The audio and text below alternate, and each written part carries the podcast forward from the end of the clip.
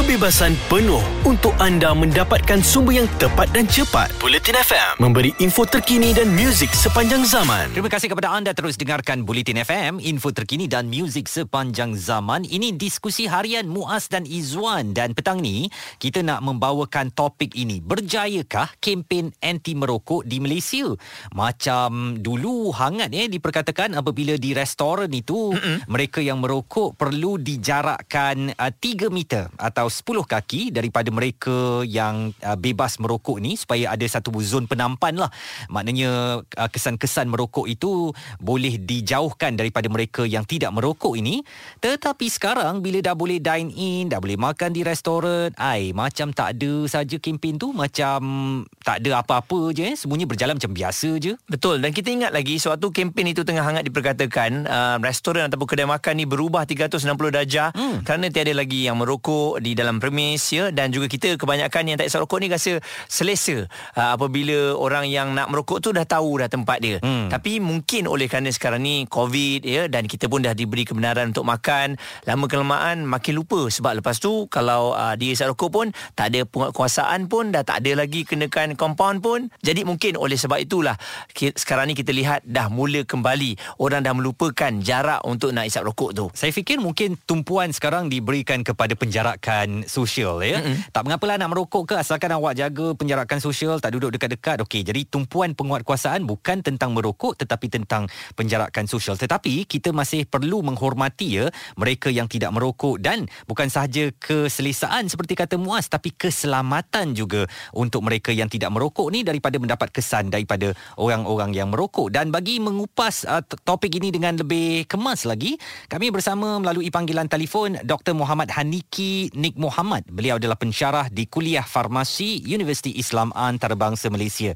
Dr. Haniki, terima kasih kerana bersama Bulletin FM. Bagaimana agaknya doktor melihat sekarang ini kempen anti merokok itu macam ada tak ada, macam suam-suam kuku sahaja pelaksanaannya? Ya, uh, memang ada isu tentang penguatkuasaan yang mungkin dah kurang kelihatan atau tidak kelihatan semenjak pandemik COVID-19 berbanding dengan sebelumnya. Uh-huh. Akan tetapi kita perlu ingat ya bahawa uh, undang-undang tu masih terpakai dan uh, kita juga sebagai pengguna uh, berhak untuk melaporkan uh, premis-premis yang tidak mengambil tindakan terhadap rokok yang ataupun berhisap vape di dalam premis uh, makanan tersebut. Hmm. Jadi kita tak boleh berharap kepada pegawai penguatkuasaan semata-mata disebabkan oleh kesibukan uh, dengan pandemik COVID-19 kerana mereka jugalah yang terpaksa turun ke tempat-tempat untuk menjalankan penguatkuasaan dan memeriksa dan uh, apa tu SOP dipatuhi dan sebagainya. Mm-hmm. Memang uh, mereka ber, uh, berkuasa untuk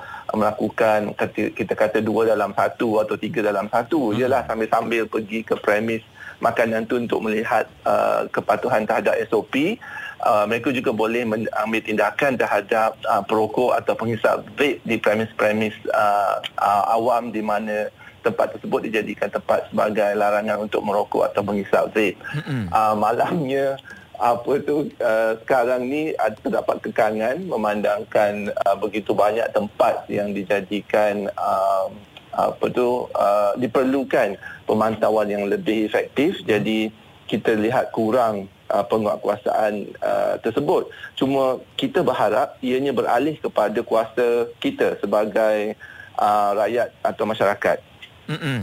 Kita tahu memang terdapat uh, apa tu saluran-saluran yang disediakan contohnya oleh Kementerian Kesihatan Malaysia uh, untuk melaporkan jika kita melihat terdapat uh, sesiapa saja yang menghisap uh, rokok atau vape di uh, premis makanan tersebut. Jadi uh, kita balik semula kepada tanggungjawab diri kita sendiri. Maknanya kalau kita uh, di premis tersebut dan kita terhidu bahawa asap rokok dan kita memang melihat ada yang menghisapnya, uh, jadi kita boleh um, ambil gambar, menghantar WhatsApp atau menghubungi ter- menghubungi terus uh, apa tu talian yang uh, yang disediakan oleh pihak Menteri Kesihatan Malaysia. Mm-hmm. Jadi uh, kita sebagai pengguna sebenarnya berhak dan bertanggungjawab. Jadi Baik. kita masih boleh menjalankan penguasaan sebabnya dengan aduan-aduan tersebut hmm. nanti pihak penguasa uh, akan ada bukti contohnya gambar diambil ada orang merokok di premis tersebut dan uh, tidak ada tindakan contohnya diambil uh, serta-merta uh, kalau kita dah uh, apa tu kita dah beritahu pemilik uh, premis tersebut uh, tak boleh merokok ni di uh, apa tu di, uh, di sini uh, minta dia beritahu kalau kita tak nak sendiri secara sendiri memberitahu kan takut apa-apa jadi hmm. ke dia uh, kita tak nak lah kan membahayakan diri sendiri pula kerana kita tak tahu apa uh, tindakan perokok atau vape tersebut Baik. uh, apabila ditegur kan jadi Hmm. kita boleh menggunakan um, uh, pemilik premis atau pekerja Okey. kalau kalau tidak ada tindakan kita boleh ambil gambar dan kita lapor Ah, tak pun kita bagi viral lah doktor eh. ya tak pun kita, Kita bagi boleh. viral lah. Ha kalau tak dengar Ah, cakap viral tak sangat. Ha. Viral tak jadi. Dia pihak penguasa tak boleh ambil tindakan. Dia hmm. kena beritahu premis tu kat mana lokasi dia, pukul berapa ianya berlaku. Mudah je. Laporan kan? rasmi lah ya bukannya untuk Ah. bertujuan diviralkan. Ya, bukan untuk memburukkan siapa-siapa. Jadi bila pihak uh, penguasa tu lihat dah ada laporan dan ramai buat laporan maknanya pihak premis ni akan dikenakan tindakan sebab dia tidak uh, menguatkuasakan undang-undang yang mem- tidak membenarkan uh, apa tu merokok atau menghisap di premis makanan. Baik, kejap lagi kita akan kembali bersama dengan doktor. Pada pandangan doktor sendirilah, adakah oleh kerana kita dalam pandemik COVID-19 ini dah ada pengurangan bagi mereka yang menghisap rokok? Semuanya bersama dengan kami di Bulletin FM, info terkini dan muzik sepanjang zaman. Jelas dan terperinci supaya anda tidak ketinggalan. Bulletin FM. Info terkini dan muzik sepanjang zaman. Senang sekali anda masih lagi terus bersama Bulletin FM Info terkini dan muzik sepanjang zaman. Diskusi harian Muaz dan Izwan Masih lagi kita menyorot tentang kempen anti merokok di Malaysia Yang sebelum ini heboh diperkatakan dan membezakan eh, tempat duduk di dalam restoran itu Antara kumpulan perokok dengan kumpulan tidak merokok. Dan jarak yang ditetapkan adalah 3 kaki Atau 3 meter sebenarnya Atau 10 kaki Untuk uh, memberikan keselesaan dan keselamatan daripada uh, kumpulan-kumpulan perokok ini terhadap mereka yang tidak merokok. Dan kita masih lagi bersama dengan Dr. Muhammad Haniki Nik Muhammad yang merupakan pensyarah kuliah farmasi Universiti Islam Antarabangsa Malaysia. Jadi doktor, bagaimana agaknya pemantauan? Adakah dari segi bila kita berhadapan dengan pandemik ini, mereka yang isap rokok ni dah semakin berkurangan ataupun tiada beza? Ah, itu soalan yang bagus. Sebabnya kita uh, menjangkakan bahawa uh, lebih ramai perokok yang uh, tidak merokok di dalam rumah. Ataupun secara semula jadinya dia akan merokok tapi kurang berbanding dengan sebelum ni. Kerana uh, salah satu uh, tempat yang sering uh, dijadikan tempat merokok adalah di premis makanan tu kan yang seperti mana yang kita bincangkan sebelum uh, ini kan Izzuan dan Muaz. Dan saya uh, beritahu tadi uh, disebabkan oleh PKP dan uh, apa ni pandemik COVID-19 dan sebagainya uh, kuranglah berlaku uh, apa tu uh, kemudahan untuk perokok ni berada di premis uh, makan tersebut. Uh, cumanya kita tidak tahu sama ada aktiviti merokok tu uh, meningkat di dalam rumah. Uh, teta- tetapi saya uh, berpendapat uh, lebih ramai yang tidak merokok di dalam rumah terutamanya kerana sedar bahaya pendedahan terhadap asap rokok basi atau uh, asap rokok pasif terhadap uh, anak-anak dan juga isteri dan sebagainya kerana tidak ada tahap selamat pendedahan terhadap uh, asap rokok basi tersebut. Hmm. Jadi mungkin kalau dia tak merokok pun dia pergi keluar rumah. Hmm. Tapi bergantung kepada uh, rumah tu sendiri kan sama ada dia senang atau tidak untuk keluar dan sebagainya. Jadi uh, secara tidak langsung aktiviti merokok tu dikurangkan jika tidak uh, dihentikan. Akan tetapi kita perlu juga tahu bahawa ramai yang terkesan atau sedar bahawa um, uh, merokok meningkatkan risiko untuk mendapat jangkitan COVID-19. Hmm. Uh, in, ini pun pihak Kementerian Kesihatan Malaysia dah war-warkan dan ramai juga yang dah tahu. Izzuan dan Muaz tahu tak? Uh, tahu? Ah kan ramai yang dah tahu bahawa bila seorang tu merokok terdapat uh, lebih banyak tapak-tapak uh, tin, uh, lekatan untuk virus SARS-CoV-2 ni Hmm, betul. untuk melekat dan masuk ke dalam sistem uh, pra, uh, aliran darah. Jadi, Umumnya ada mereka yang jangkitan. umumnya mereka yang tidak merokok lebih sihat uh, dan lebih uh, bertahan eh berdaya Betul. tahan untuk mengatasi COVID-19 ya doktor. Betul. Jadi atas dasar itulah ramai yang mungkin cuba untuk mengurangkan atau berhenti dan ini dibuktikan dengan panggilan uh, telefon atau pendaftaran ke Jom Quit uh, yang meningkat mencanak ya mencanak naik uh, di musim uh, pandemik COVID-19 sama ada untuk mendapatkan info tambahan ataupun mereka mendaftar untuk berhenti merokok. Baik. Uh, doktor, boleh tak uh, mungkin nasihat doktor kepada mereka yang ada keinginan untuk berhenti merokok tapi nak memulakan dengan menghisap vape pula. Ganti katanya dan ianya kurang bahaya. Uh, bagaimana agaknya mitos-mitos yang sering diperkatakan oleh perokok ini apakah memang selamat daripada rokok untuk uh, dalam fasa berhenti ini mulakan dengan menghisap vape dan kemudian baru boleh berhenti merokok sepenuhnya? Okey, ini soalan cepu emas. Ini konsep pengurangan bahaya atau harm reduction yang dicanang-canangkan oleh uh, pihak apa ni uh, uh, rokok perokok elektronik dan juga vaping lah ya. Mm-hmm. Uh, jadi mereka mengatakan ini adalah kaedah yang lebih selamat dan berkesan uh, terutamanya bagi perokok yang ingin berhenti. Uh, walaupun ada kajian yang menyokong uh, uh, apa tu pernyataan bahawa ada yang berhenti merokok melalui penggunaan rokok elektronik akan tetapi kita perlu sedar bahawa rokok elektronik ni tidak uh, apa tu tidak berba, uh, tidak uh, kita macam nak kata harmless hmm. uh, maknanya dia bukanlah harmless uh, dia tidaklah uh, kosong dia punya uh, kemudaratan hmm. tapi jika dibandingkan dengan rokok uh, boleh dikatakan dia kurang berbahaya tapi hmm. macam kita bandingkan benda yang paling jahat dengan benda yang satu lagi kurang jahat. Dia dua-dua jahat mm. tapi betul. itulah masalahnya. ha, tapi adakah uh, pihak berautoriti contohnya Kementerian Kesihatan Malaysia meluluskan rokok elektronik ini sebagai alat uh, yang ataupun kaedah untuk berhenti merokok? Mm. Ah masih belum. Ya Izwan Muaz mm-hmm. belum lagi.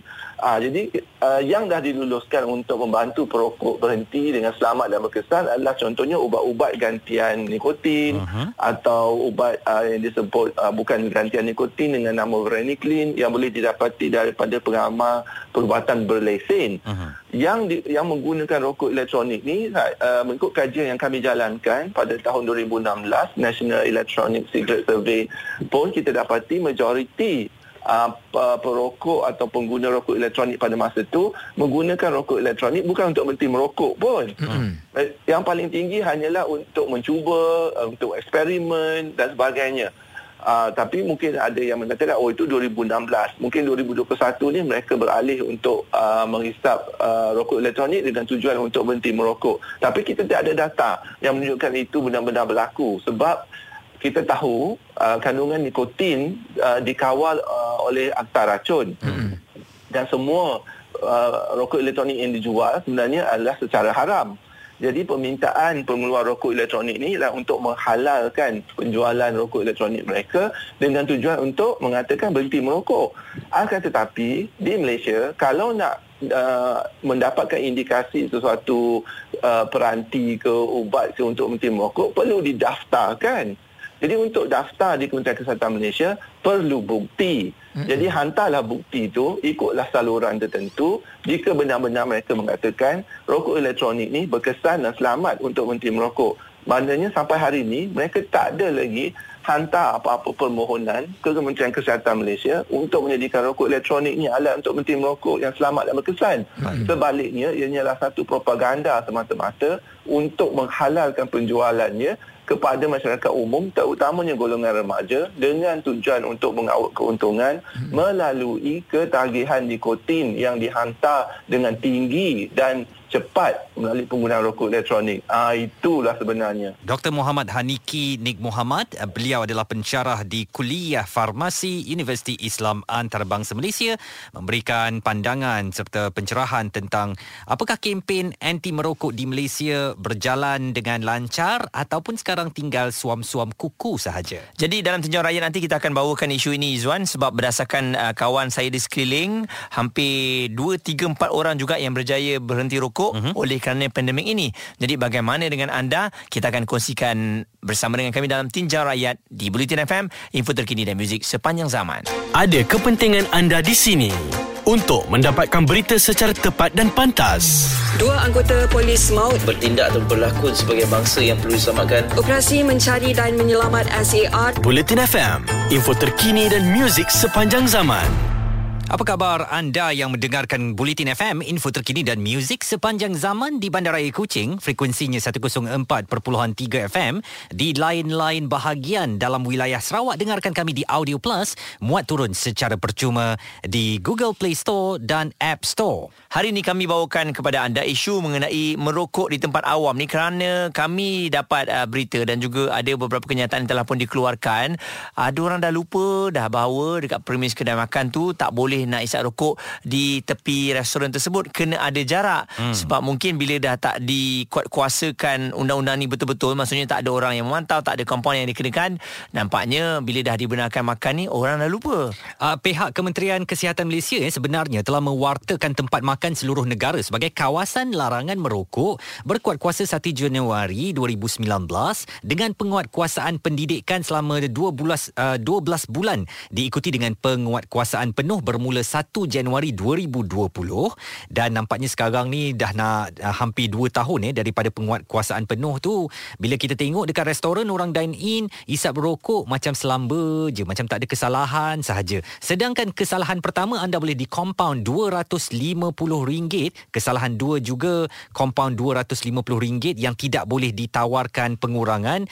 Kesalahan ketiga compound RM350 dan bagi kesalahan yang dilakukan oleh tuan punya punya permis uh, kesalahan pertama kompaun RM250 uh, yang boleh dikurangkan yang kedua tidak boleh dikurangkan iaitu RM250 dan kesalahan kompaun ketiga RM350 dan sekarang ni isunya kenapa dah ada di antara kita yang berani untuk merokok di dalam kawasan uh, kedai makan tersebut ya kalau dulu kita dah dapat uh, jayakan uh, pelaksanaan ini sebab ramai orang dah takut dan tengok pun maksudnya masing-masing faham lah hmm. uh, dah ada kawasan merokok uh, luar daripada kawasan kedai kedai dan sebagainya.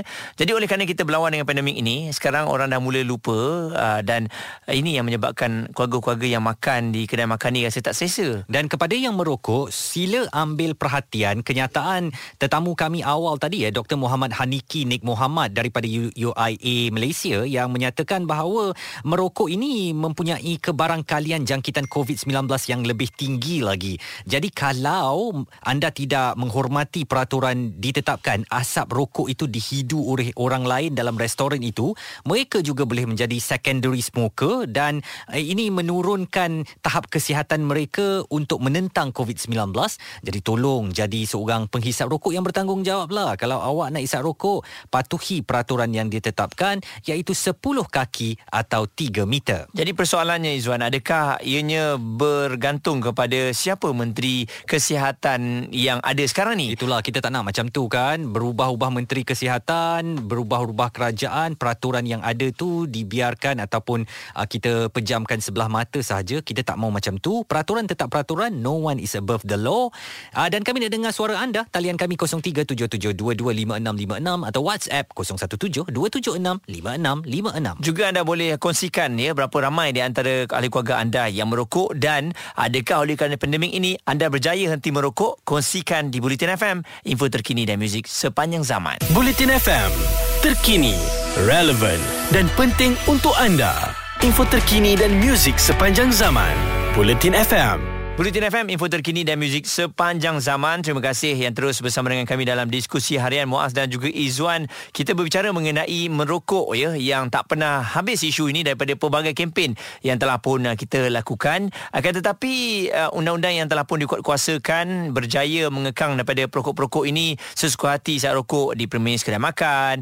Uh, kini mereka ada jarak dan mungkin mereka disediakan tempat jauh sikit daripada kedai makan. Kita ingat lagi masa mula-mula tu semua orang takut sebab kalau isap rokok je kan dalam kedai makan tu kena compound. Tapi sekarang ni kita faham dalam kita melawan pandemik ini mungkin uh, ini ada sedikit kelonggaran yang telah berlaku. Dan ada seorang wartawan akhbar tempatan ya beliau menulis membuat satu artikel dalam akhbarnya beliau menulis keengganan perokok mematuhi undang-undang juga akan menyebabkan persekitaran kedai makan terutamanya lantai menjadi kotor akibat habuk dan puntung rokok yang dibiarkan uh, bertaburan dan sehingga ke hari ini penulis masih tidak faham mengapa kenapa ada segelintir perokok yang terus mementingkan diri dengan melanggar undang-undang ditetapkan walaupun kesedaran telah diberikan sejak sekian lama.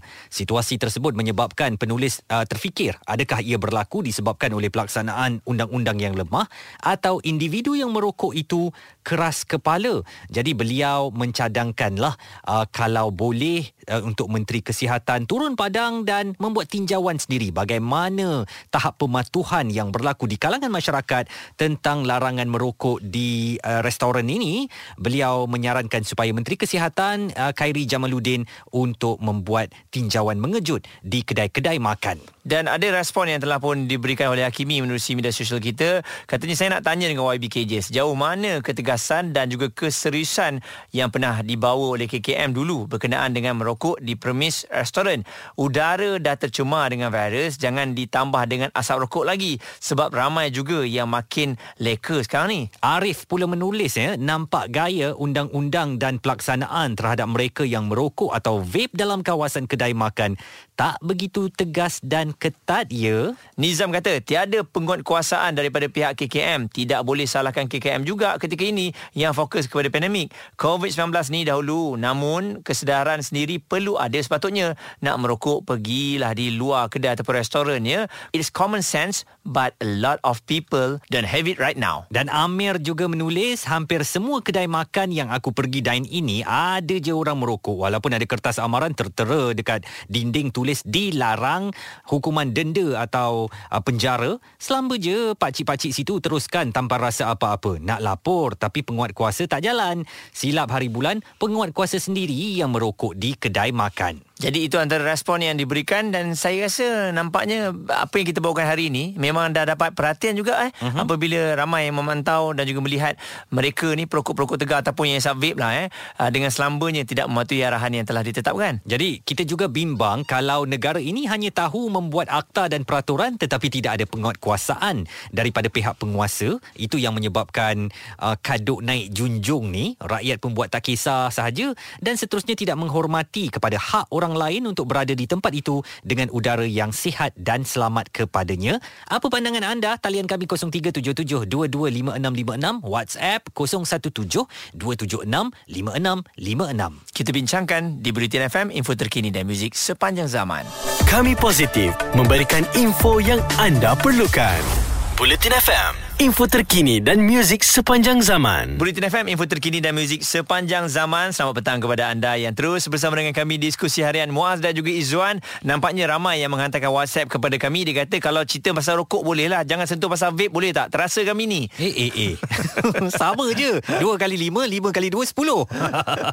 Okey, jadi uh, ini yang kita mau ingatkan semula bahawa memang dah ada akta yang telah pun uh, dikuatkuasakan. Mm-hmm. Jadi kalau anda didapati bersalah ya isap rokok ataupun merokok dalam premis ataupun eh, betul-betul kat tepi itu tidak ada jarak 3 meter ataupun 10 kaki anda boleh dikenakan compound. Betul. Negara kita nampaknya masih memberi kelonggaran dan penguatkuasaan belum di tahap terbaik lagi tentang pematuhan peraturan atau akta ini.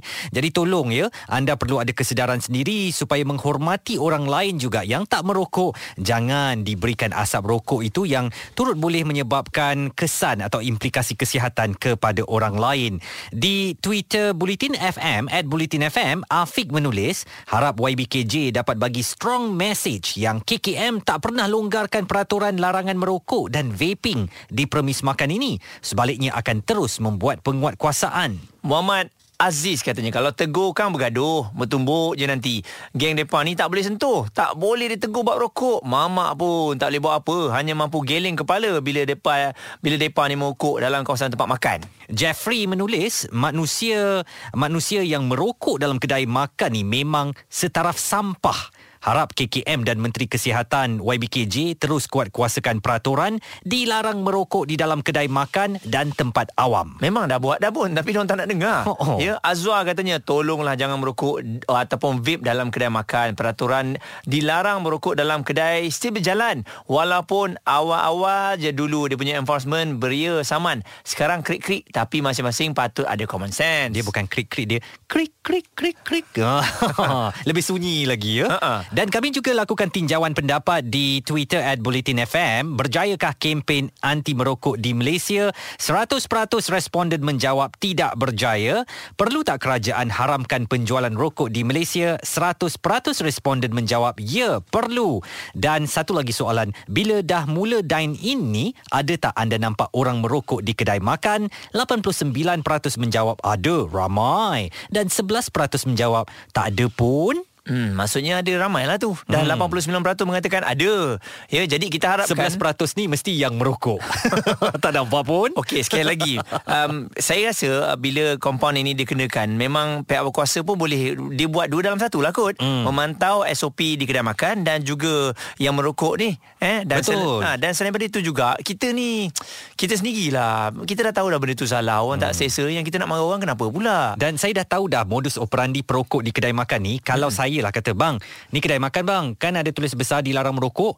Apa respon perokok ni? Hmm. Dia akan tunjuk something punya. Hmm. Dia tak akan kata minta maaf eh, minta maaf eh. Pasti seseorang yang salah akan menunjukkan sifat garang atau sifat hmm. uh, yang meninggi diri supaya dia tidak kalah. Ya? Betul. Awak jaga diri awak sudahlah. Apa yang awak nak tegur-tegur saya pula? Awak bagi makan kat saya ke? Hmm. Mungkin antara skrip-skrip yang kita boleh dengar. Betul. Kalau kita menegur orang yang merokok ini. Tapi perbuatan menunjuk garang ini boleh kita jangkakan kerana mereka memang salah dan mereka tidak akan meletakkan diri mereka rendah. Mm-hmm. Jadi cara yang terbaik ialah buat garang, buat orang takut dengan aku dan mind my own business. Okey, saya rasakan bahawa orang yang nak dihormat orang, anda sendiri kena hormat orang tu. Betul. Eh, ha, barulah kita ada timbul rasa hormat tu dan uh, rasanya dalam sedikit masa lagi isu ni baru nak diperkatakan ni dan saya dapat rasakan uh, kita harapkan juga pihak daripada Kementerian Kesihatan dan juga YBKJ akan mengangkat isu ini sekali mm-hmm. lagi uh, diberikan penerangan kepada semua sebab kita bukan saja bisa okok lah Izwan bila pandemik ni kita dah lupa sebenarnya pasal diabetes pun kita lupa. Betul. Sakit jantung kita dah lupa dah sebab kita takut pada pandemik tapi kita lupa perkara-perkara asas yang perlu kita jaga. Dan kepada ahli-ahli yang berhormat, jangan hanya tahu membuat akta tetapi penguatkuasaan tidak berjalan. Ini hanya akan menjadi bahan gurauan dan bahan senda rakyat yang melihat penguatkuasaan di tanah air kita memang ada masalah. Cuma hangat-hangat tai ayam awal-awal seorang dua akan menjadi mangsa kena compound. Lepas tu berjalan seperti biasa. Jadi peringatan bersama untuk kita semua dan kejap lagi dalam tarung sarung kita akan bawakan mengenai skuad angkat berat kebangsaan berkubur. Terus bersama kami Bulletin FM, info terkini dan muzik sepanjang zaman. Kebebasan penuh untuk anda mendapatkan sumber yang tepat dan cepat. Bulletin FM memberi info terkini dan muzik sepanjang zaman.